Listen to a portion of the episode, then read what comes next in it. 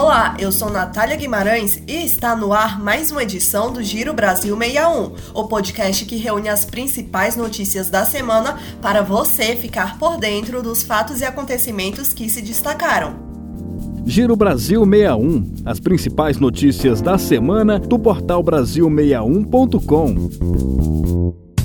Vamos aos destaques? A PEC da transição é aprovada com diversas mudanças em relação ao texto original. Congresso Nacional promulga PEC do piso salarial da enfermagem. Queda no preço dos combustíveis reduz a expectativa do mercado para a inflação. Greve dos pilotos e comissários continua após a Assembleia das Categorias rejeitar nova proposta do TST. Casos prováveis de dengue crescem 172,4% em um ano.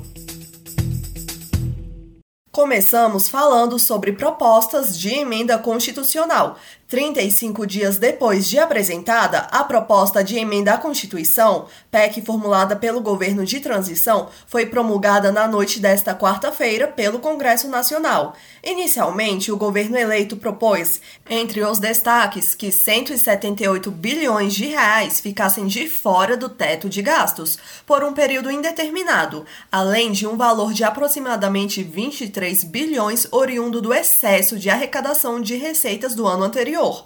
O texto aprovado, no entanto, diminuiu o valor da PEC do estouro para 145 bilhões, que serão acrescidos ao teto de gastos. Além disso, diminuiu a vigência da PEC para um ano e incluiu a distribuição do orçamento secreto e manteve os demais trechos. Para o líder do governo Jair Bolsonaro na Câmara, o deputado Ricardo Barros, a articulação da base do futuro governo demonstrou flexibilidade nas negociações. O governo foi correto também ao conceder a redução do prazo de um ano e outras concessões que fez para permitir que a aprovação fosse mais tranquila aqui na Câmara. A PEC do piso salarial da enfermagem também foi aprovada pelo Congresso Nacional nesta quinta-feira. A PEC direciona recursos do excedente financeiro de fundos públicos e do Fundo Social para financiar o piso salarial nacional da enfermagem no setor público, além de entidades filantrópicas e de prestadores de serviços, com o um mínimo de atendimento de 60% dos pacientes do Sistema Único de Saúde. Agora vamos falar sobre a queda no preço dos combustíveis. No penúltimo relatório Focus do ano, o Brasil Central revisou para baixo a expectativa para a inflação deste ano. A nova previsão é que o índice de preços ao consumidor amplo, cálculo do Instituto Brasileiro de Geografia e Estatísticas, o IBGE, que mede a variação do preço dos produtos e serviços no varejo referentes ao consumo pessoal das famílias, feche em torno de 5,76%, 0,03 ponto percentual a menos do que o calculado na semana passada. Para o economista Mário Roclin, da Fundação Getúlio Vargas, o anúncio de redução do preço da gasolina e diesel feito pela Petrobras teve papel importante na redução da previsão do IPCA. A queda no preço do petróleo permitiu essa redução no preço dos combustíveis e isso certamente influenciou a pesquisa Focus que foi divulgada essa semana.